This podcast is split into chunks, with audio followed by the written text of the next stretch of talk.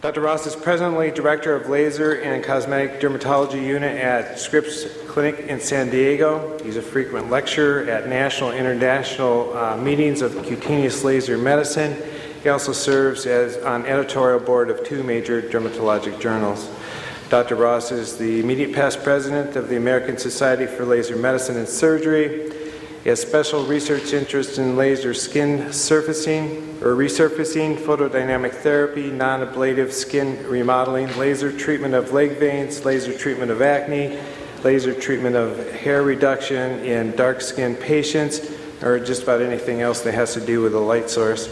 He is the author of over 50 articles and seven book chapters. As a consultant and researcher, Dr. Ross is pres- presently inv- investigating novel approach- approaches to lipolysis as well as conducting comparative trials of intense pulse light and laser sources in skin rejuvenation and clinical, other clinical applications. Please help me walk, welcome Dr. Ross. Thanks, Greg. Thanks. Thank you, Greg. It's fun to be out here again uh, over at the, the meeting. It's been a great meeting, just the parts I've seen. Good crowd, so that's good. We'll try to make it a little fun since I think this is the last part of the meeting, so we'll try to end it with a little light. I don't like using things you can't plug in, so all those medications that we heard about in the last lecture, great stuff, but you can't plug minocycline into electric outlets. I'm not sure how effective it really is. So, you know, when you, when you use lasers, the first thing you want to do is ask yourself, you know, what things do you really want to treat? So if you're going to choose lasers or pick lasers and enjoy lasers in your practice, the first thing to do is decide what things come into your practice that you want to treat. And the first thing that comes into my mind are red and brown spots. And so you want to have a technology that matches those applications. So you want to look at your demographics, determine what's the best type of device to have because these, these are very expensive devices. Most of these devices run from 30,000 to $150,000. So you want to pick the right ones. And then you have to determine whether you want to do non-invasive procedures or invasive procedures. So for example, do you want to do liposuction or laser liposuction, or do you want to confine the practice to non-ablative procedures, which frankly I enjoy most because the risk is very small. So, you know, presently we're doing pretty well, but the future even is going to be, I think, more exciting. One of the problems with laser technologies now, and you probably noticed that if you go to exhibits at various meetings, there's too many choices. You know, 15 years ago, we only had about four vendors, maybe about five or six different devices. Now we have hundreds of devices, at least 20 different intense pulse light devices alone. So it becomes very difficult and challenging to, to know what to pick. One of the conundrums that comes up, and when you go to talk to manufacturers, they want to tell you, well, you need an IPL or you need a laser, and one is better than the other. The skin really doesn't care for the most part how the light gets there, or what type of light gets there. It really just matters what it sees as far as wavelength of the light and the pulse duration. The rest of it, frankly, the skin doesn't care what you had on the other side. It doesn't care whether you bought an IPL or whether you bought a laser. There's certainly advantages to both in different uh, venues, different contexts, but overall, you can do some of this with both different devices. So you, when you look at skin and you look at treating different uh, skin problems with laser or any light-based technology, you really only have to know the absorption spectra, or how well different chromophores absorb light, for three different parts of the skin. So it's not that uh, difficult. You have to know melanin, blood, and water. So if you know how those typical chromophores react with different light-based technologies, you can actually determine what's going to happen most of the time. So if you have a basic understanding of some of the physics here, you can actually understand your device better and teach it to do more things than maybe it was even intended to do. So this is the spectrum you really have to know, or this graph you should know. Just like a cardiologist knows EKGs, just like a neurologist looks at EEGs, you really need to know this graph. You need to know what the various spectra are for three chromophores. Water, this blue line as a function of wavelength. You need to know melanin, this black line, and then hemoglobin. So if you just look at this, for example, you would say you need a, a visible light technology, for example, green-yellow light if you want to treat vascular lesions, simply based on this graph. And obviously, you wouldn't want to treat anything uh, that water would be the chromophore visible light because nothing would happen. And that makes sense because in our common everyday life, we know if we shoot visible light through a glass of water, it goes right through. So just a fundamental understanding of this graph. In fact, just carrying this around or having it in a little book when you walk around or even attaching it to the side of the laser is oftentimes helpful. So just a quick little primer on laser tissue interactions because I think it's a foundation for the rest of the talk. Basically, three or four different things happen every time you apply a light-based technology to the skin. And the first thing you have to know is how the light gets to the target. And basically, we have a delivery device, a handpiece, whether it's an IPL sapphire window or whether it's a laser handpiece. The light has to hit the skin, and usually about 60% of it or 70% of it will go into the skin. Once it gets into the skin, it bounces around, almost like a pinball in a pinball machine. And some of the light is absorbed, and some of it actually bounces right back out of the skin. But some of it's going to be absorbed, and depending on what color light you have and what chromophore you have, you'll have some very good absorption in some areas. And sometimes it will be spatially selective. So, for example, if you're treating uh, telangiectasia and you use a yellow light technology like a pulsed dye laser, the yellow light will bounce through the skin and when it hits a vessel, it will be strongly absorbed. And then, because it's strongly absorbed, the light is converted to heat. But it's only converted to heat in that local area where the blood vessel is. So you have this extremely localized heating, spatially localized heating, for a very short period of time. And that's really the magic of laser, is having this very precise, spatially localized heating, particularly when you're using, for example, visible light technologies for red and brown spots. And finally, the temperature goes up, and then depending on what the response is to that time temperature combination, you're going to damage the target. And all of our targets are sensitive to both time and temperature. And that's intuitive just from common life experiences. If you touch a hot iron for a quarter of a second, you don't really burn your finger. But if you touch a hot iron for five or six seconds, you actually can burn your finger. So it's a combination of time and temperature. And this is again just a, a little pictorial graph of that cascade of events. So the laser comes down, the optical properties of the tissue determine how the light propagates to the tissue. Then, depending on the color and the pulse duration, you get a temperature elevation. So that's the critical thing to know.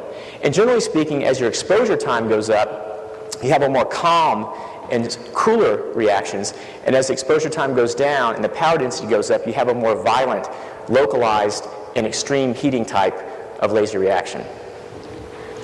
Now, what's happened over the last several years is there's been a movement toward less invasive procedures. 15 years ago, everybody, or not everybody, but many people were doing a lot of invasive laser procedures, primarily laser peels with the carbon dioxide laser and the erbium YAG laser, and they actually worked quite well, but the downtime was onerous and there was course, risk of infection, scars, bleeding, and hypopigmentation.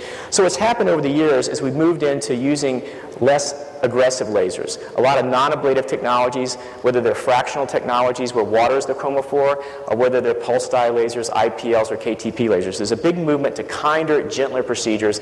And I think that's largely because uh, we have those technologies available, and most patients can tolerate a day or two of downtime, but perhaps they can't tolerate a week or so of downtime. So skin rejuvenation largely has gotten easier and largely has gotten safer because if you go back 15 years ago, a lot of things have changed. Gas is more expensive. Can't find, you can find a payphone. You, couldn't, you can find one then. You couldn't now. And we did a lot of laser resurfacing. But what happened was laser resurfacing got a bad reputation because we had a lot of problems. And some of you probably have seen patients from 10 or 15 years ago that were aggressively peeled with the CO2 laser. You either have hypertrophic scarring, hypopigmentation, maybe had some infections, and that really om- almost killed uh, laser resurfacing. But it's been brought back largely by fractional technologies. And these are some of the things that happen.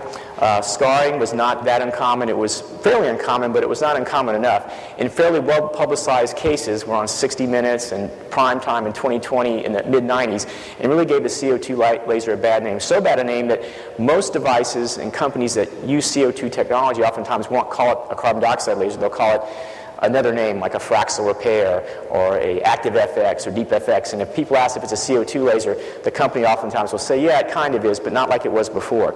The other thing we had more problems with was this sort of irregular pigmentation, a lot of unusual pigmentation. Patients were having melasma that was worsening, striping with certain types of lasers with the scanner, so a lot of problems. But this is really what almost destroyed resurfacing completely was this hypopigmentation. And almost everybody who lives in a southern climate who's seen somebody aggressively resurface has probably seen a patient like this where there's a line of demarcation between the treated and the untreated skin. So now we're looking for the easy button. Frankly, I am too. I think we all want it to be easy, just like the Staples ad. We want our patients to be happy. We want to do kinder, gentler procedures where our benefit to risk ratio is very, very high. So this is a traditional CO2 procedure from 15 years ago. This is the ultrapulse CO2 laser. It's a carbon dioxide laser. And you see we're confluently uh, heating the skin but with a scanner. So these pulses are quite short. The thermal damage is not extreme, but it's a long procedure and it requires a lot of anesthesia, and it's not as popular as it was before. And one of the reasons it's not so popular is because this is what the patients look like the next day. And a lot of patients simply won't go through this type of recovery. Uh, if I took everybody in this room and said, how many people will do this today, or how many people's mothers or grandmothers would do this today, probably most of them wouldn't do it. But if we had something that was a little kinder and gentler, perhaps they would if it offered reasonable benefits. But you got good results.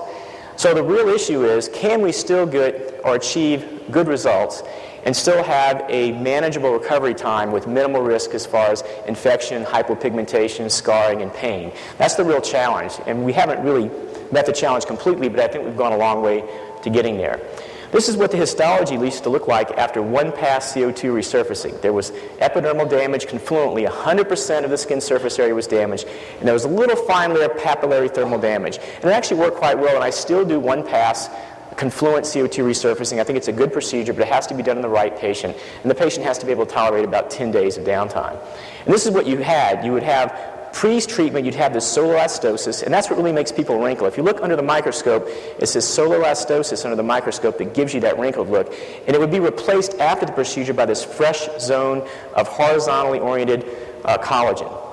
So there are two ways we really decrease the morbidity with peeling procedures. One is reduce the depth. So rather than going all the way into the dermis, just take a part of the epidermis off. And secondly, and most exciting thing that's been done in the last five years is fractionating the injury. Just taking the injury and making pixels. Rather than heating the hair, heating the skin everywhere, just heat the skin here and there, just like little pixels on a computer screen or like aerating your lawn.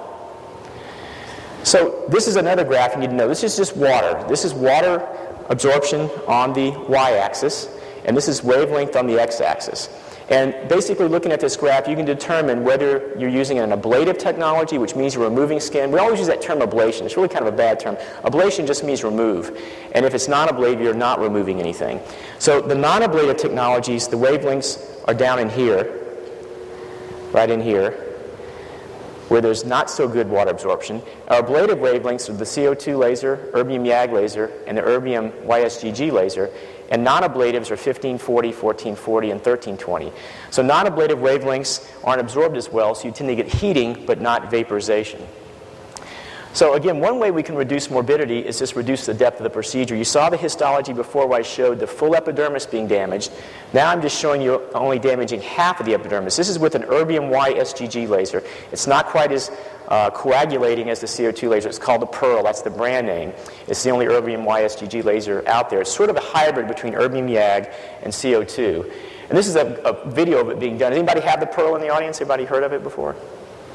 Couple people out there. So it's, it's a nice procedure. It's a one-pass procedure. It can be done with a topical anesthetic and a little cold air. It's generally a three to five day recovery. It's a mid-epidermal peel. So it's a nice peel. Most of the patients for, uh, that you would treat would be age maybe 35 to 55. It's not an aggressive peel. Or somebody who maybe wants to take a baby step into the peeling world and doesn't want a big aggressive resurfacing procedure. It's a reasonable option for those patients.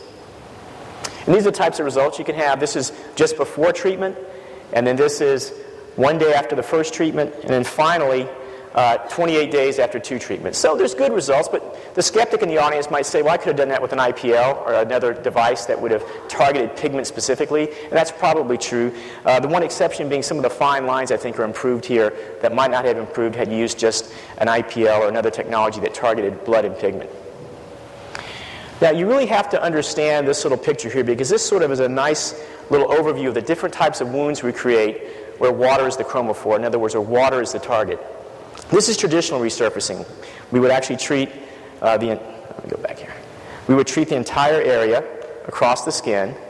Then we have macro spot resurfacing where we treat areas, but they're kind of broad injuries that are superficial. This is like the active FX.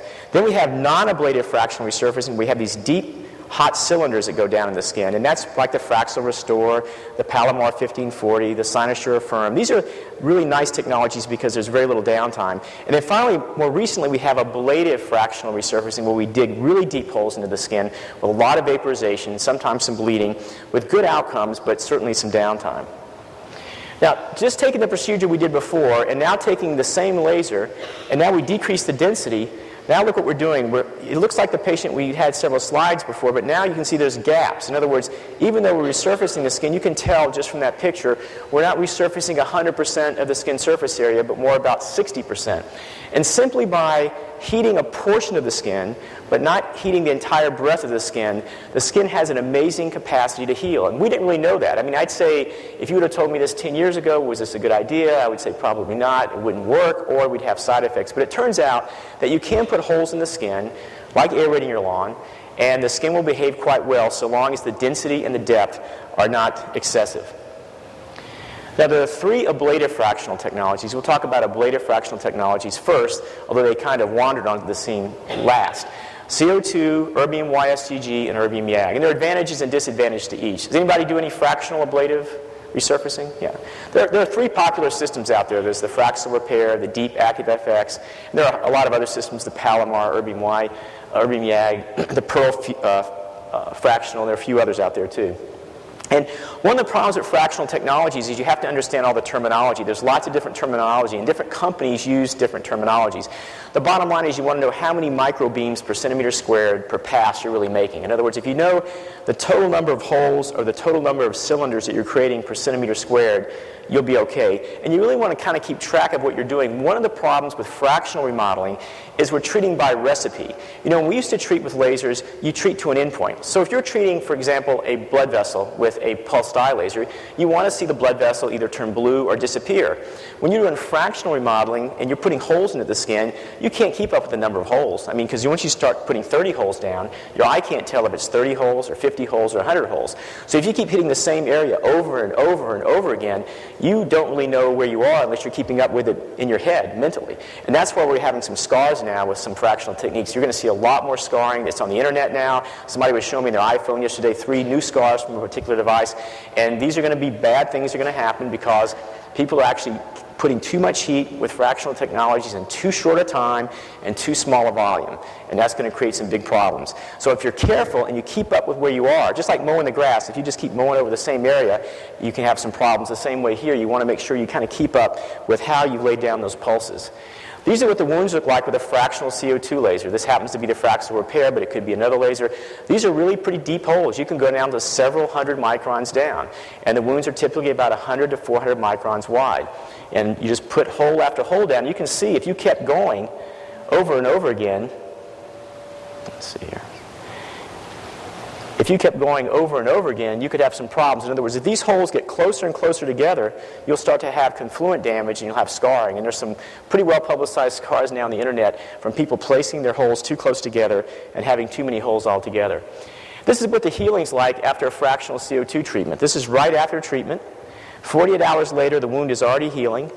And by three months, rather than seeing that zone of fibroplasia like we did before that went all the way across, it's like a tornado of fibroplasia, a little tornado geometry of fibroplasia.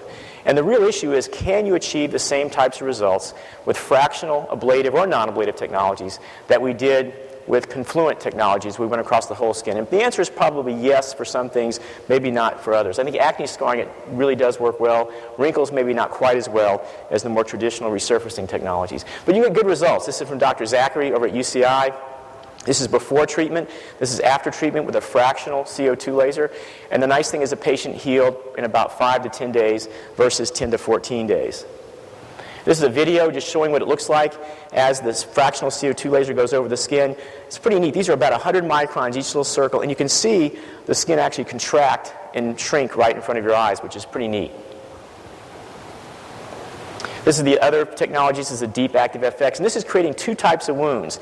So one type of wound is a deep wound that goes narrow and super, narrow and deep, and the other wound is superficial and broad. So this is a technology called Total FX. We're creating two types of wounds: a deep wound like stabbing a sword into the ground, and another wound almost like a lily pad or a frisbee on the pond type of wound. So there's a lot of creative ways to fractionate these wounds and to create different types of wounds that should be actually specific for a particular type of application. So, for example, if you're treating pigment, you would want more broad superficial wounds. And if you're treating acne scarring, for example, you want to break up the acne scar by creating deep cylinders. So you really want to match the application to the technology. This is what the more superficial wound looks like as part of the deep active FX system. It's sort of a broad wound, about a millimeter uh, and a third across. And this is the deep FX. This wound is actually quite deep. As you can see, it goes down several hundred uh, microns. So you can create different wounds with different systems. And one of the problems is if you look at an exhibitor's booth or you go to one of the manufacturers, you really want to know what the histology looks like of these wounds. And of course, the manufacturer won't be able to tell you that. You have to know really specifically how that laser is going to create a different wound so you get the right device for what you're trying to treat. So you really want to get the right device so you know exactly the parameters are going to create what type of wound.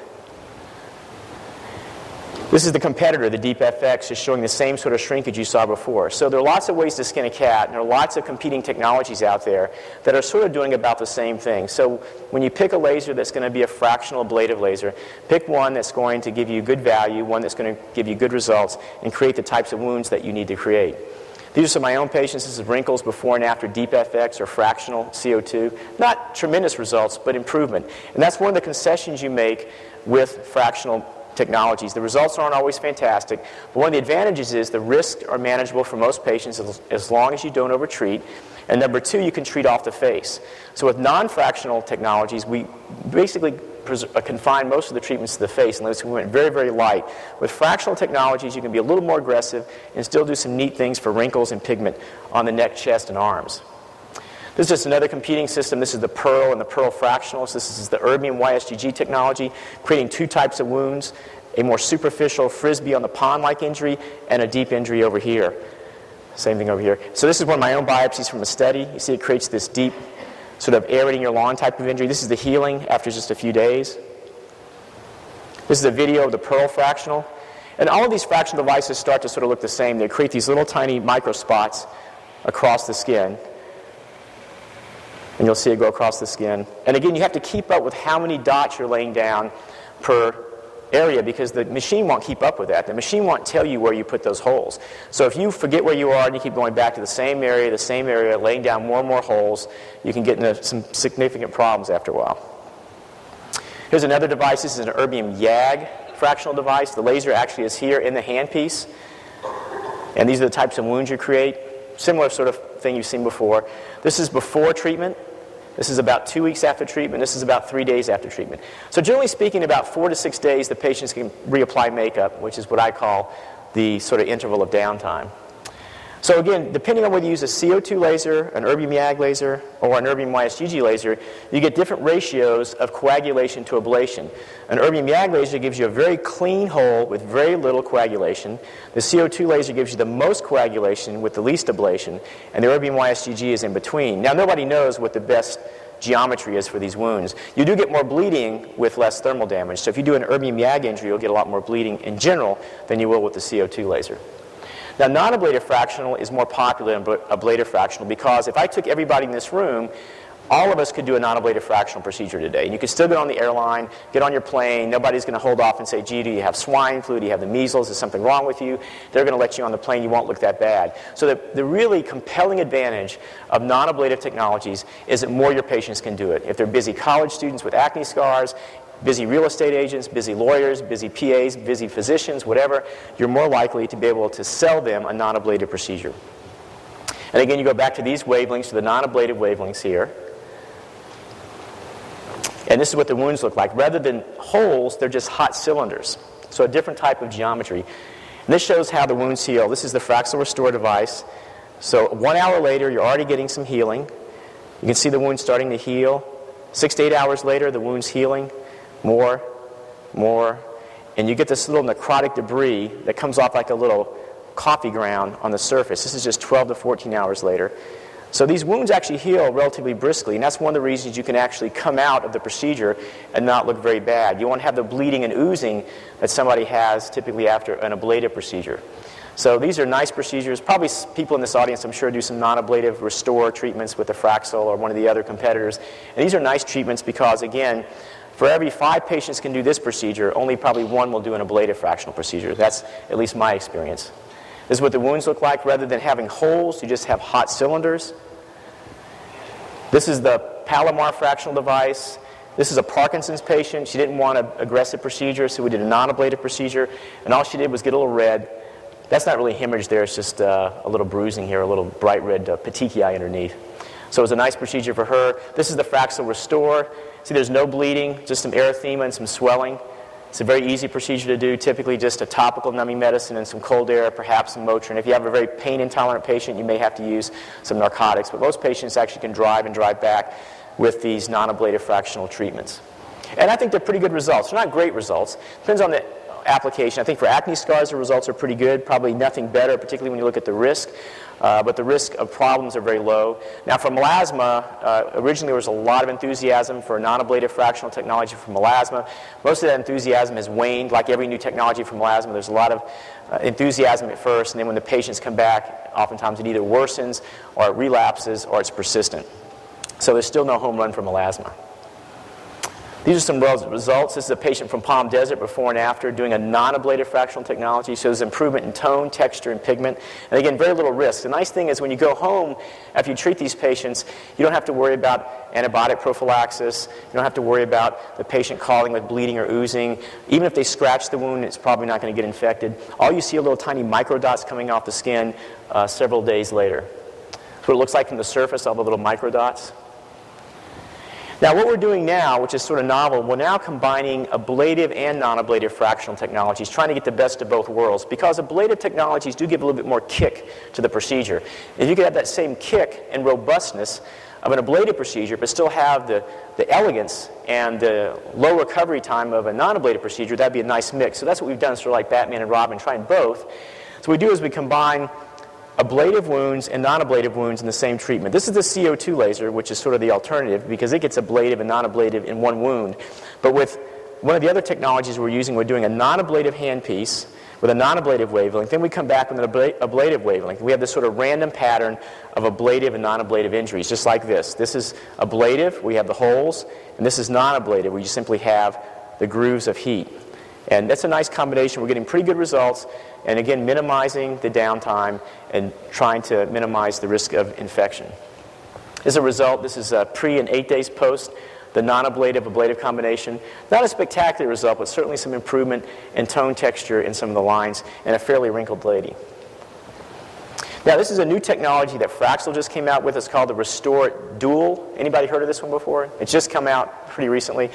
So, what Fraxel had is they've had two different techniques now called Solta Medical. They had the Restore, which has sort of been around for a while, the non-ablative sort of fractional champ. It's done a good job for five years. And they had the Repair, which is a more aggressive, more painful, but oftentimes better result CO2 laser. What they wanted to do was try to get the pigment and get some of the improvement that they could with the Repair, but with less downtime. So they added a second wavelength. So now you have 1540 in the device and also added 1927, which is a little bit better absorbed. And so what, now you have a system that does two things. And it, what you do is you mix and match the two wavelengths. You do four passes with one wavelength back and forth. You do four passes with another wavelength simply by doing a switch. And so what you do is you can get the best of both worlds. You get the thulium laser, which is 1927, and that goes after the pigment and tone and texture, and then the deeper penetrating uh, 1540 gets more of your scarring and wrinkles. So again, you're trying to get the best of both worlds, get the more superficial pathology and the deeper pathology, but all non-ablative. No bleeding, a little bit of crusting, but no bleeding. So that was the goal with this, and it's only been out for a month or two, so the verdict is still out. I don't have the device. I, I used it yesterday at a, a, workshop, but there's a lot of enthusiasm out there. But again, it's only been two months, so the enthusiasm is always uh, sometimes uh, premature sometimes. But some of my friends who have it, have had it for a few months, say it's the best thing for pigment they've had, but we'll see what happens long term. But it is a, a newer device with a wavelength that hasn't been used before, so I think that's a little bit exciting. This just shows sort of a panorama of the different types of wounds with the different type of wavelengths. This is the 1540, more traditional Fraxel. This is the 1927, the new wavelength. This is CO2 superficial, and this is CO2 deep.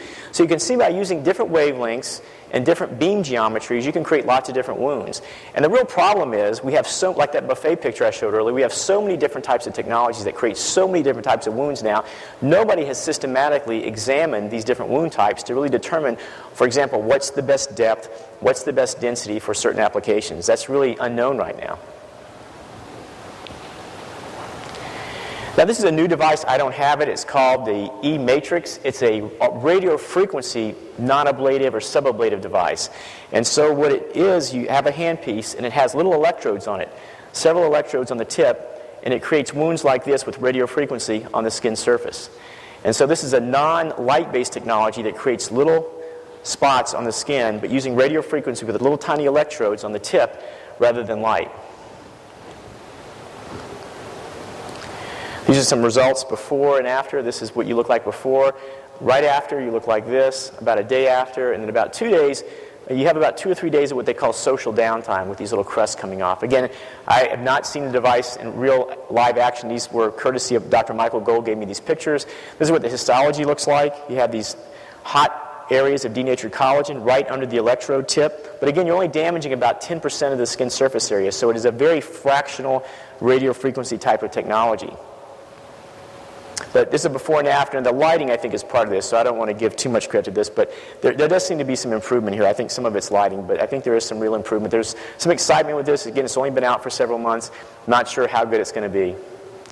So the reasons I like non-ablative remodeling, particularly with fractional devices, is low to no downtime, no bleeding, people like it, people generally are happy, and it can be combined with other modalities like Botox and fillers. Although some people will not do Botox the same time they do non-ablative fractional or ablative fractional remodeling because there have been reports of increased diffusion of the Botox if you do it at the same time. So just a warning that there are people who have done Botox the same day as ablative and non-ablative fractional procedures and have had droopy eyelids, droopy mouth when injecting. So has anybody encountered that before? In the honest. It hasn't been that common, but something that's been reported, just a little caution. So ideally, the ideal laser technology in a fractional, non-fractional way would enjoy dramatic results on the x-axis and low risk on the y-axis, which would be right here. So the old lasers we did, the old CO2 laser, had great results, but because we had higher risk, it would sit right in here. But as we go to fractional technologies, I think fractional technologies really are giving us a higher result rate to a lower risk rate. So this is where you want to be right here dramatic results and then low risk. And I think the ablative and non ablative fractional technologies are putting us in that direction. So, who's going to win the fractional wars? You've got non ablative, ablative, you've got 20 or 30 different companies. I don't know who's going to win, but there are a lot of uh, players out there. And one thing about fractional is I think non-ablative fractional is pretty easy. I mean, most patients uh, certainly uh, can have an easy time of it with non-ablative fractional. I think if you're careful, it's certainly a procedure that you know certainly anybody in this room could do, and, and it's a good procedure. And if you keep up with where your pulses are, you're going to be in good shape. So let's get out some grades on some of the rejuvenation technologies. You know, non-ablative technology fractional, I give an A because I think it's so easy to do and people like it. Ablative fraction, I'll give an A minus only because a lot of people won't do it. So it might be a great procedure, but people generally won't do it. Conventionally resurfacing, I think, is still a great procedure, but it has more side effects. Visible light technologies, which we'll talk a little bit more about later, which means IPL, pulse dye laser, uh, KTP laser for brown and red spots. Certainly, I give it a really high grade. Uh, but for wrinkle improvement, not so good. But there is some wrinkle improvement as a lanyap, as an extra, if you do do these visible light technologies. I think most people in the audience would say, if you did four or five IPLs, for example, for pigment and red spots, you would say most patients also have at least a little bit of wrinkle improvement. So vascular lesions, there are lots of different ways to treat vascular lesions. We have alexandrite lasers, neodymium YAG lasers, IPL, pulse dye laser, KTP laser, diode lasers. IPLs, anybody here have an IPL? Probably several IPL. Yeah, IPL is now becoming probably the most popular device for vascular lesions. Pulse dye certainly was and still has a, a great uh, record. But this is an example of if you change the cooling when you're treating any type of lesion with an IPL, you'll get more damage as you uh, increase the skin temperature. And this is just an example of one of the IPLs. This happens to be the BBL from Sciton. So you take the uh, filter, you slide it into the laser, into the IPL, I'm sorry, and then you go ahead and apply it against the skin surface, and you'll see the vessels sort of gradually disappear there.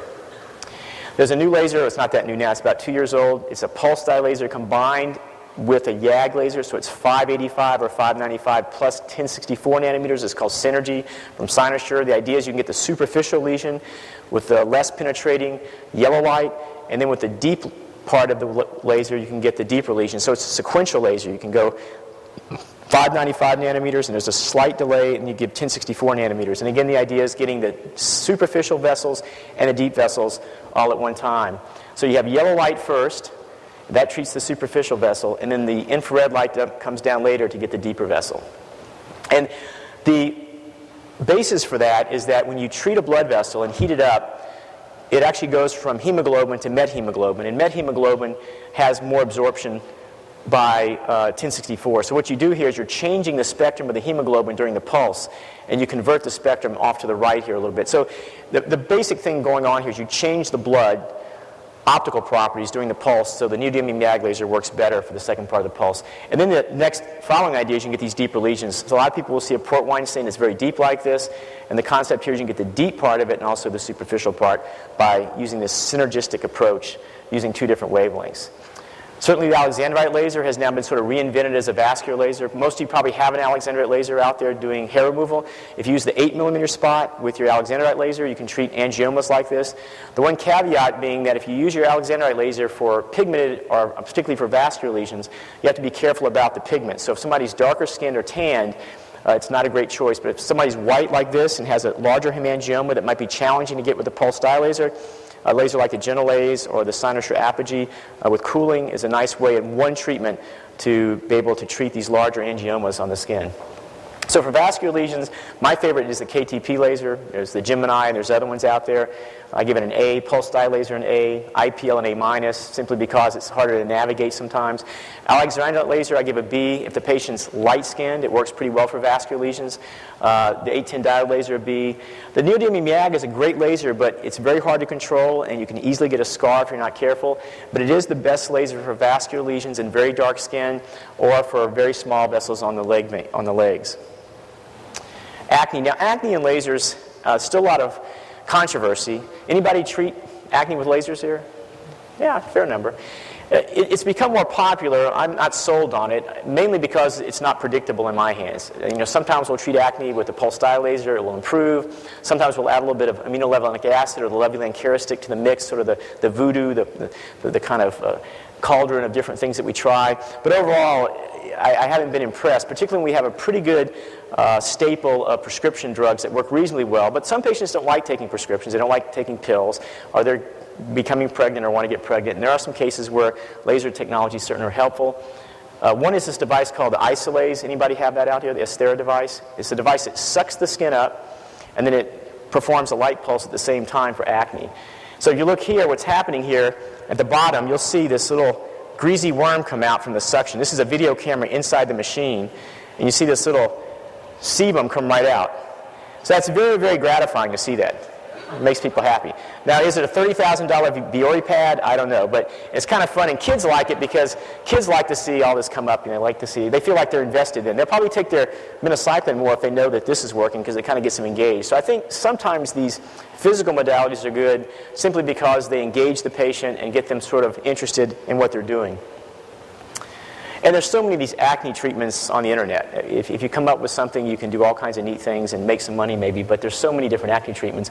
And really what you're trying to do with blood vessel, with um, light-based technologies, target these different parts of the acne uh, uh, pathology. Either treat a blood vessel, heat the sebaceous gland, possibly heat the melanosomes. So the problem with acne treatment and lasers is we don't really know exactly why it works, and it doesn't work every time. That's one of the problems. Not that prescriptions work every time too, but one of the problems with these modalities is insurance typically doesn't cover them. So you have a patient paying cash, and oftentimes after the cash is spent, the results can be disappointing. Now, there, are, there is one way to treat acne with light that works almost every time, and that's with very long application times of aminolevulinic acid, or Levulan. You leave it on for about four hours and you use continuous wave red light for about 20 minutes, you'll get a good result, but you'll get a lot of side effects. A lot of desquamation, a lot of peeling, a lot of hyperpigmentation. This is a patient from Japan, Dr. Ito. This is before treatment. This is six months after treatment. You see this perfect clearance here. And we're doing some of this at the Navy right now, some of my colleagues are, but the side effects are so severe. And if you keep taking the ALA and putting it on less and less time, like three hours, two hours, one hour, 30 minutes, the efficacy drops off, but the side effects get better. So then you're kind of in a quandary. The problem is there's no way to get selective fluorescence in the sebaceous gland uh, at this point without damaging the epidermis. Nobody's found the magic formula for that. There are ways to make it better, but nobody's been able to do it quite right yet. Hair removal, you know, hair removal, we're sort of stuck right now with lasers. We, we have good technologies out there, but I think everybody knows there are patients that they see in their practice, particularly women's chins that don't get better, they get better, but you get stuck. You keep trying higher fluences. There are a lot of women who get paradoxical laser-induced growth stimulation. Has anybody seen that on the cheeks? It's not uncommon. I say it's very common. In fact, if you have a dark patient with downy black hair, I'd say it's about a 70% chance, if it's a young patient, they'll probably get some, at least non improvement or even uh, worsening of their hair. So one thing we did try to do, we took uh, two of Candela's lasers, the GentleYAG and the GentleLASE. Now they make it uh, sequential, the GentleMax. But we put the wavelengths in at the same time. So we had a prism and put the Alexandrite laser and the Neodymium YAG 1064 in the same pulse at the same time. And we did it on axillas and what we are trying to do here was get the same good results we were getting with the Alexandrite laser, with some of the pigment sparing of the neodymium YAG laser. And it worked pretty well, but uh, Candela decided not to uh, build it. So right now you can just get the two wavelengths, but they're separate. You can't put it in the same handpiece. So I think everybody's trying to find the magic formula for relatively painless hair removal, but there's still some challenging hair removal patients out there. Now, if you do a woman's bikini with dark hair and axilla, that's sort of a home run. I think most of those do quite well. But women's chins, men's backs sometimes are very, very refractory to treatment. You do it, it gets better, better, better, but there's a high relapse rate. So we really sell patients on maintenance, on laser hair reduction, not laser hair removal, and that seems to be more effective marketing and also patient satisfaction wise. Now, this is a device that came out for pain relief with hair removal called pneumatic skin flattening. Has anybody seen this device? It's called the Serenity device. Nobody has it in here? Yeah, it didn't really do so well. Candela bought off on it. So what the device does is it sucks the skin as it delivers the GentleLASE Alexandrite laser pulse. And it really does work quite well. I mean, it makes the, the skin feel better because as the skin gets sucked up, there's this sort of gate theory that decreases the pain. But the problem is it takes too long. You see how long it takes? I'm having to stop, push, develop a vacuum, and then laze. So if you're doing a whole back, this is impractical. It just takes too long because you have to hook it up. And so it really hasn't caught on. That's the big problem with it. It's kind of neat technology, though. Pigment, a lot of good ways to treat pigment. One of the most frustrating things to treat, though, in my practice is melasma in an Asian patient or Hispanic patient or any patient. This is the Q-switch YAG laser before and after treatment. It's probably one of the safest ways to treat uh, pigment, but not always effective. Let's. Let's make it right. So this is before treatment and after treatment. These are very nice results, but this is after several treatments with a Q-switch YAG laser, and I'll show you the video right here. You just go back and forth across the skin in a scanning pattern. This is 10 hertz, about 3 joules per centimeter squared, a 6 millimeter spot at 1064 nanometers. Just go back and forth, back and forth, just a topical anesthetic. The endpoint's just redness. You use a Zimmer cooler, topical anesthetic, and the patient leaves. You do this every two weeks for about six treatments. And of course, at the same time, you're using hydroquinone, whatever you like, whatever type you like, maybe some hydrocortisone uh, combination product. And patients always get better, but there's a high relapse rate, very high relapse rate. So again, this is a therapy where the patients have to come back. And again, melasma is really like diabetes or hypertension. You, you don't cure it, you control it. I think I've come to that realization after 20 years. I thought maybe we'd be able to cure it, but it's very hard to cure, as most people in this room know. You can also use your pulse dye laser for pigment. There's a compression handpiece with the Candela laser that pushes the blood out, and then you can deliver laser energy to the pigmented lesion, and then it selectively treats the pigmented lesion. This is before treatment and after treatment. The other way you can use your pulse dye laser for pigment is just turn the DCD off. So if you take the DCD off and turn it off and lower the fluence at 10 milliseconds, you won't have purpura and you'll still get the pigment. You just have to be careful not to do it on somebody with a tan. You can always do a test spot if you want to do that. The problem with the compression handpiece is it just takes effort to push it down. And if you don't push down, you'll get purpura. Does anybody have this compression handpiece, this little window with the Candela laser? Yeah, not people use it. It takes, you got to take a new handpiece out you got to push real hard, and if you do a whole face, you can't do it because it takes too long to push two or three seconds for each pulse. So there's some practical challenges with that device. Good theory, bad ergonomics. That's the same problem with that pneumatic skin flattening device for pain that sucks the skin up. It's great theory, bad practicality. Now, the long pulse Alex is really good for pigment. This is the long pulse Alex laser, so this could be the Cynosure apogee laser or the gentle laser. You use either a 12 or 18 millimeter spot or 15 millimeter spot from about uh, 10 to 20 joules per centimeter squared, turn the DCD off, And you get these types of results in one treatment. Now, this patient, we actually used a higher fluence with DCD, but now we're doing more uh, no DCD with lower fluences, and you get very nice results. So if you have a, an alexandrite laser out there, you can really use it for vascular lesions, pigmented lesions, and hair, all three. So you can really teach, in a sense, an old dog new tricks and get more out of this very expensive equipment. This is showing using a CO2 laser for some uh, exophytic lesions. The CO2 laser is very nice for just removing seborrheic keratoses.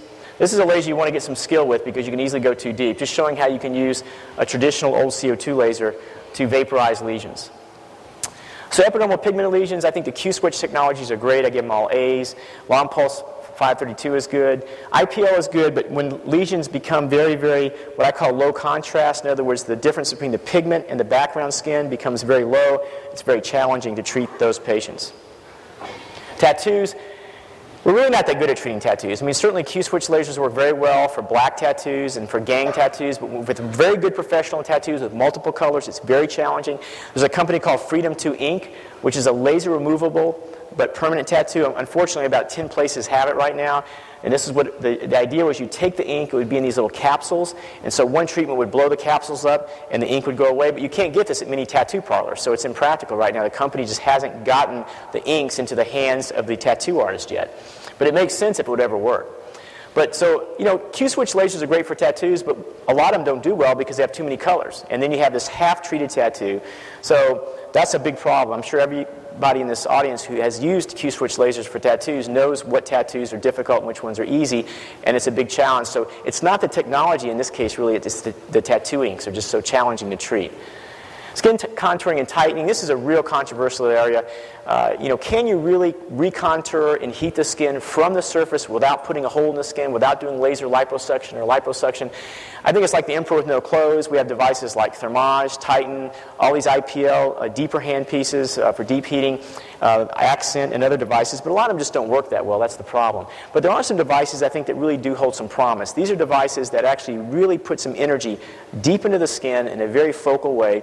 One is this device, it's a radio frequency device, it's not commercially available yet, it's called Primaeva, and what it does, it, it has little electrodes that impale into the skin, a series of electrodes, and it heats the skin under the skin, almost like taking a bovie needle and sticking it right into the skin.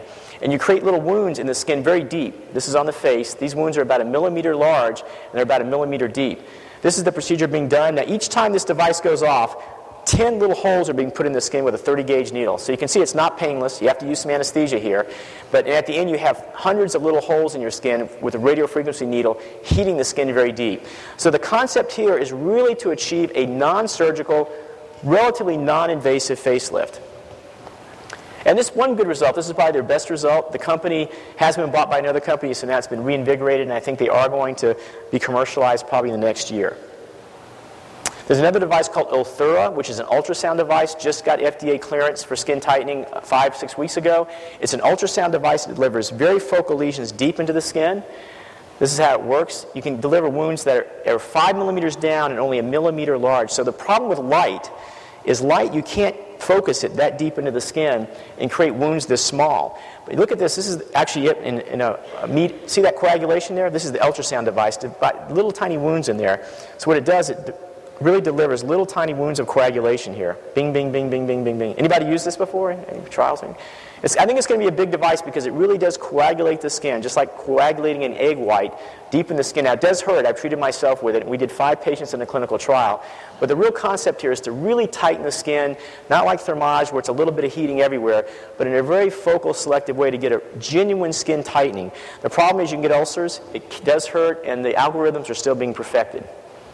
This is the accent. You know, I, do you, probably somebody, anybody have one in the audience? Accent. It's an Alma device for skin heating. You take this radio frequency device and roll it around the skin. I'm not a big believer, but it's kind of cool. With all these devices, we're trying to heat the skin, and we're trying to drive the temperature up, and you can get a screen about 40 degrees. So if you get the skin temperature up to 40 degrees with whatever skin tightening device you have, that's supposed to be sort of an endpoint. Now, treating fat selectively would be really cool. What if we could just take everybody in this room, you could go have a Krispy Kreme and be guilt-free because we could come back and find the right laser device just to treat the fat? Well, there are some wavelengths that actually are selective for fat. There's 1200 nanometers, 925 nanometers, 1700 nanometers, but the ratio of fat destruction to water is only about 1.5 to 1, so it's not that great. In other words, it can't tell the good guy from the bad guy that well, but there are some clever ways that I think we're going to be able to treat fat in the future. One is laser liposuction. This is the slim lipo. Well, this is actually a laser at 924 nanometers being delivered through a fiber. You go back and forth, back and forth, and so it complements traditional liposuction. This is what it looks like when you're heating, this is the 1064 nanometer laser. See, it's really just not really boiling the fat, it's just creating bubbles. But the 924 is actually gradually heating the fat. But the problem with these devices is you have to take a cannula to get them into the fat. That's the problem. So that makes it an invasive procedure. It'd be great if somehow we get that device to the fat without sticking a hole into the leg or to the thigh or to your love handle. So that hasn't happened yet. But you can get some decent results. This is from Dr. Klein. This just shows a thermal camera what's happening with laser liposuction. So basically, here's a, a, a little thermal image.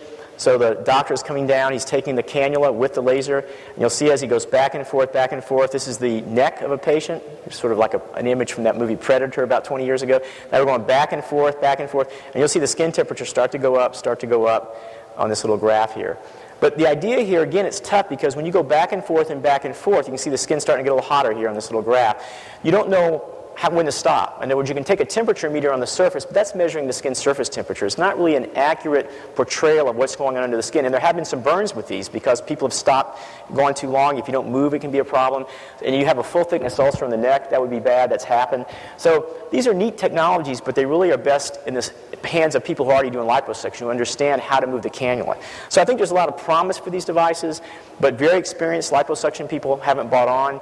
Uh, I don't do liposuction very often. I do it with my friend occasionally, a colleague who does more, and he's not sold on it yet. But there's a lot of marketing behind these labor, laser liposuction technologies. Finally, PDT, very popular. I think it's going to continue to be popular. I think it works great for actinic keratoses, probably not so great for acne. Uh, ultraviolet light, you can use the excimer laser. It makes a lot of noise. Anybody have an excimer laser in their practice? Yeah, it's pretty good. We have the Ra Medical excimer laser. There's also the PhotoMedex device. Um, it's good. Uh, scars and keloids uh, still having problems, but we can still do some things. This is a typical patient. use the pulse dye laser combined with the Q-switch YAG laser. So the Q-switch YAG gets the asphalt out after a motor vehicle accident, and the pulse dye laser reduces the red. And you could also use a fractional technology like Fraxel now, sort of the trifecta to improve scars. We have a lot of neat things to improve scars that we didn't have years ago. This is a combination of the pulse dye laser and fractional non-ablative technology for acne scars. This is right after pulse dye. This is right after the non-ablative fractional. And after three sessions, you go from here to here. So you can get some nice results with these minimally invasive technologies to address scars. And now we're really doing things with lasers. It's a, it's a layered approach. Deep heating for contouring, medium depth heating for wrinkles, and then superficial heating for red and brown spots. That's sort of the algorithm you go through. And you, you can combine these technologies with fillers and Botox oftentimes, which is nice too. So this combination concept, for example, on this lady, she came with a mesolabial fold, a lot of brown spots. We did Q-switch alexandrite laser and IPL, and this is about two days later, and this is about uh, 10 days later. So she had correction with a filler here with Radiesse, and she also had the red and brown spots uh, get better. So you can combine these things in the same session. The one caveat being Botox, although I still do Botox when I do non-ablative remodeling, uh, fractional, I probably will get burned occasionally if I do it. Nobody, I haven't had a problem with it, but there's this diffusion thing you might want to think about. Home-based therapy, last couple of slides here. This is my own leg being treated with a little home-based diode laser called the Tria. You can buy this now. It's uh, about $1,000. It's an 810 diode laser, and you basically, it takes forever though. As you can see, the little spot's about a postage stamp size, and it's about 300 milliseconds per pulse. You just go over your whole leg. My leg's hasn't, it's still got hair on it. But uh, if you're watching a sporting event, if you're a guy, or you can watch whatever you want, you can actually just uh, make your leg look better and be smooth and swim faster. so, I, you know, I envision one day we're going to have all this home-based therapy stuff will be part of our little, you know, you'll go into your your bathroom and you'll have your shaver. That'll be, you won't have a shaver because you'll just have this little device.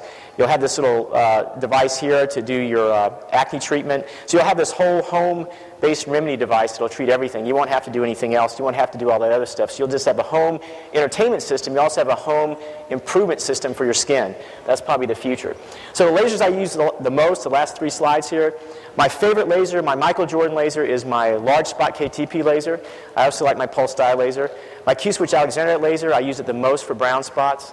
Uh, long pulse Alex is my favorite laser for hair. I also have the diode laser, but I like the long pulse Alex because it's faster. No gel, no muss, no fuss.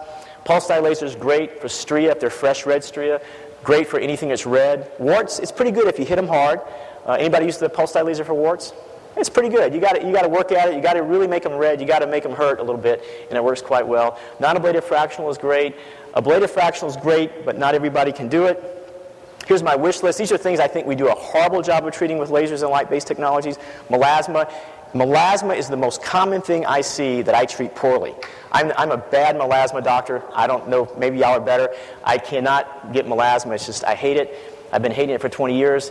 If I can find the cure before I die, it'll be a life well lived. Sebaceous hyperplasia. Uh, we don't do very well, I don't think. You can hyfrecate him, you can treat him with pulse dye, but it's such a common thing. And it's such, you know, there's somebody in this room right now who's troubled by sebaceous hyperplasia. We should have a support group for you because we don't treat it very well. Uh, better tattoo treatments. I had a lady on Thursday that came in, you know, really bad tattoo. I mean, they were just bad tattoos. She was changing her life, but the tattoos were going to be very difficult to treat. Too many colors. Very nice tattoos. Very well done tattoos, which makes them harder to treat. A stria I mean, every woman after childbirth has a stria, and we're just not good at treating them. And if something worked really well, I'd be treating stria right now. So we try non-ablative fractional technologies for it. Works sometimes, not so great. Most of the time, acne scars, we do okay, but we could do better. Warts, I mean, we're, we're constantly treating warts. They keep coming back. We oftentimes, you know, try bleomycin, pulse dye laser, CO2 laser. We still struggle. Post-inflammatory hyperpigmentation, we need to do better. And pain management during all these procedures. We had a magic pill that just makes somebody drop out for maybe an hour, but no, no uh, uh, monitoring. That would be great too. So that's my wish list. The future, that's what we want to see. Optical diagnostics, that's going to be hot with lasers. So you, maybe one day you'll diagnose the tumor with light. You'll use photodynamic th- therapy to kill the basal cell carcinoma. And all the Mohs surgeons will be sushi chefs at Benihana. That would be my dream. That's what I'm looking forward to. So the crystal ball, I don't know where we're going, but that's your uh, education for today. You graduated. Thanks a lot for attending.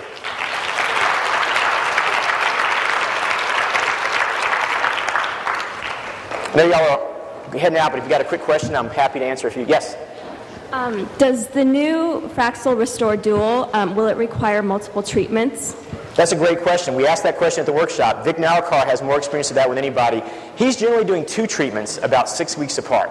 That's what he's doing after using it for about a year. And, and how long is the downtime? Downtime, the crust stay on the skin for about six days. So real social downtime, maybe four days, two days if you really need, two extra days, six days if you really need to do something important like sell a house or something like that. Okay. Yes? We've got a Harmony, uh, an Alma device. Yes. I was wondering in the same day, can I treat first my first pass with an IPL like uh, for the red vessels, the yes. brown dyschromia, okay. and then second pass with like a non-ablative pixel head? Yeah, absolutely. For, for yeah, tone, I, texture, I do that all the polishing. time. Yeah, will, that, will you see improvement in dyschromia and the polishing if you do them both at the same you, time? You can, and that, that's actually a good combination. I have the Alma device as well. You can use the, the 540 handpiece, the green handpiece, go over the skin at you know 16, 18 joules if it's a light skin patient, uh, 10 milliseconds, then come back with your pixel and do multiple passes. It's, as long as it's layered. The thing is, think of your layers, and you don't want to treat the same place twice. So if you're treating reds and browns with the IPL handpiece, then you come back with your Erbium YAG, you're not doubling over on those treatments. Yes? What are your thoughts about using uh, laser for uh, allergy and a tattoo? Tattoo allergy. That's a great question. So the question is, if you treat a tattoo that's allergic, what I do there is I normally pre-medicate with uh, uh Benadryl and even some prednisone. And I always do a test spot first. That's the key thing. Just to make sure it's not going to have this untoward reaction. If you do a small area first, you'll usually be okay. The other thing is sometimes do intralesional steroids at the same time if it's a real kind of almost scar-like allergic tattoo reaction. You, I would never do a huge Fortunately, most of these tattoos are allergic. They're not huge. It's usually the red part, so it's not the whole tattoo because there have been some instances of almost anaphylaxis.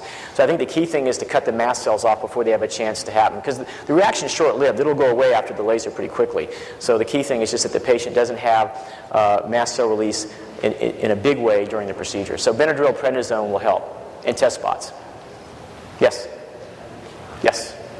Hi. What do you use for pain management for your fractionated CO2 treatments? Pain management? Right. Yeah, pain management. Okay, mm-hmm. pain management for fractional CO2. If it's an aggressive fractional CO2, here's what I do: supratrochlear block, supraorbital block, infraorbital block, mental block, 50 milligrams of Demerol, 25 milligrams of Vistaril, 10 milligrams of Valium PO, the other two IM, the Vistaril and Demerol, and then the cold air Zimmer and tumescence on the lateral cheeks. And if you do all that, you'll be okay. And topical anesthesia, topical numbing cream. So you do all those six things, you'll be okay. Or you take them to the OR. Because if you don't use tumescence on the lateral cheeks, particularly with the Fraxel repair, the patients oftentimes will move around during the procedure, and you don't want that. Now, you'll occasionally get the real tough patient who will do well even if you don't do all those things, or you'll get the really wimpy patient. No matter what you do, you have to take them to the OR because even if they feel a little bit of pain, they're going to be lost for the remainder of the procedure. But I found doing like the Fraxel repair short of those things, some of my tougher patients, they'll get through the first 30 minutes, and the last five minutes, they just sort of start crying. And they're not even crying out of pain, they're just crying out of sort of a, they just start losing it. And then, so I don't want to have that. So I think you really have, I'd rather over-treat for fractional CO2, really have them snookered a bit. You know, they're awake and talking, but they're really snookered a bit. What do you regard as the best hair removal technology right now in terms of You know, if I had to pick one, if I took a typical demographic, you know, say where are we in Phoenix? Phoenix is a little dark. Let's say Omaha, Nebraska. I've never been to Omaha, but I, I think it probably represents most of America. If you go to Omaha, Nebraska, I would take an Alexandrite or diode laser because I think 810 nanometers and 755 are the best two wavelengths within the context of efficacy and pain as long as the patient's not very tanned. If the patient's very tanned or very dark, then the YAG laser would prevail, but the problem with the YAG laser, it hurts more and the fluences with most of the systems aren't sufficient to treat lighter hair. So if you have a patient with brown hair, the YAG laser typically doesn't work as well. My favorite laser is the Alexandrite laser overall. A, dis, a, a, a, close second would be the diode laser. Okay.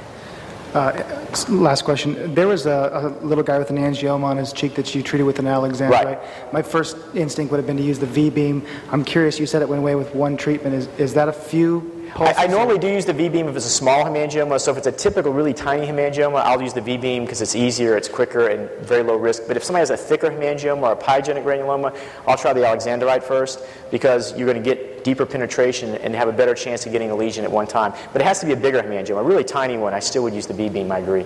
Was that multiple pulses? That, that was just one treatment, one pulse. 80 joules per centimeter squared, 50 to 80 joules per centimeter squared, a lot of DCD, 3 milliseconds. But it has to be in a white patient, light.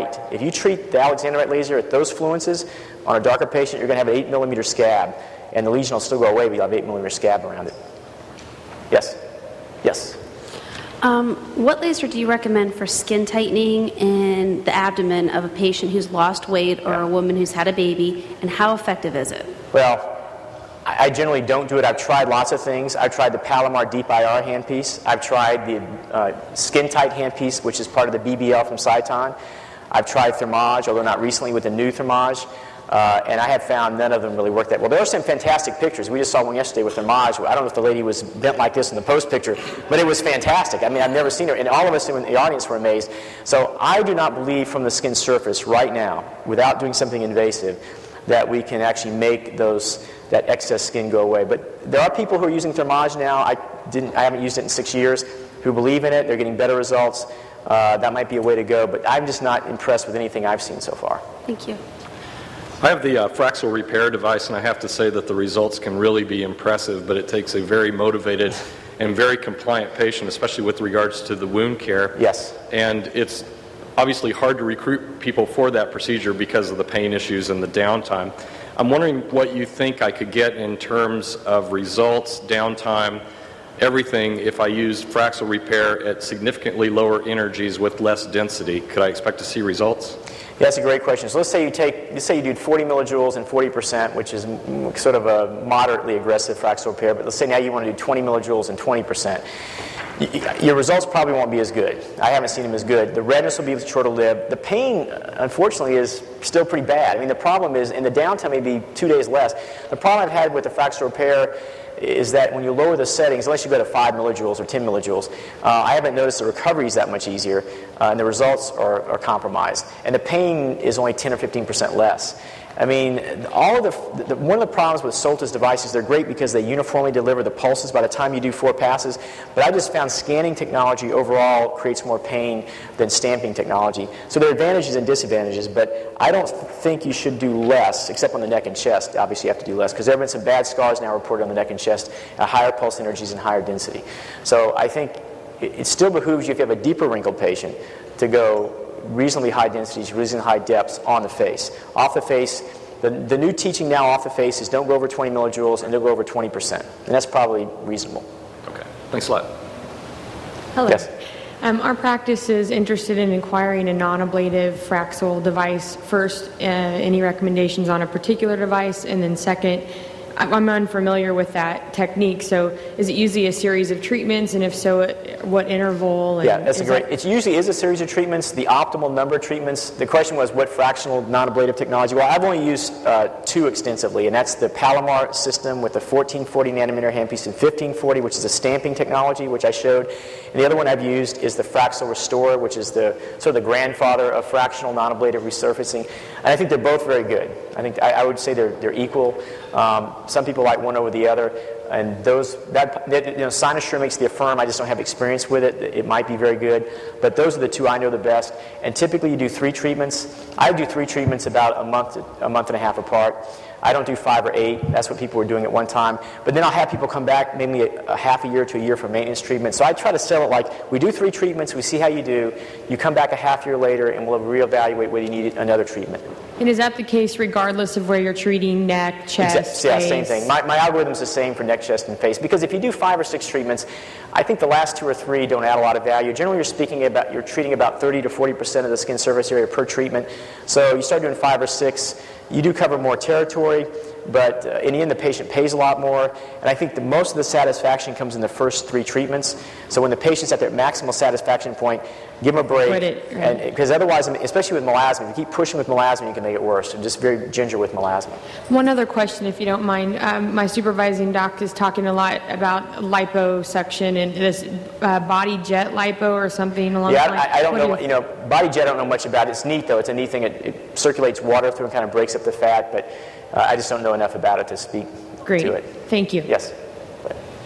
Uh, do you have any experience or knowledge of the, the use of a YAG laser for toenail fungus? Uh, no, that's a new thing. I don't know much about it. It's called Barefoot Laser Centers. It's a franchise. They use a, it's, one of them's a diode laser, one's a YAG laser. They heat up the toenail a little bit. It's not so much heat, they sort of just gently heat the toenail, and it's supposed to kill the fungus, and 10 months later, you have a happy nail. I don't know whether it's good or not. The, the science is good. There were some good articles in photochemistry and photobiology by the company, uh, where the company was one of the authors, and it worked pretty well. But I'm not sold on paying $1,500 to eliminate my toenail fungus. I'd probably just use a little uh, uh, Sporanox or diflucan. Yes. Do you know anything about the Zerona and if it's effective? Zerona, I'm very skeptical. I, it's a lot of fanfare. Um, I've talked to the rep several times. I just can't believe that a LED panel putting out low power 630 nanometer light is going to work for fat. I mean, I wish it did, but I think you could go outside, stick your you know tummy in front of the "Don't Walk, Walk" sign uh, with the lights flashing, and probably get the same result. I'm just, I'm just a skeptic. I, I can't believe in that. You know, it's, it's, and they also do two things. They, they have you drink water, and there's an exercise thing. It's, it's a program. Whenever there's a program, you know, I don't know. But I'm a skeptic and a cynic. Second question, do you, um, how do you feel about the efficacy of the smooth beam for acne or acne scarring? The smooth beam's okay. The smooth beam suffered from some growing pains early on. I think uh, Candela may come out with a new smooth beam with a much bigger spot, lower fluences, and I think that's going to be much better, more practical. All right, thanks. Y'all have a safe trip back.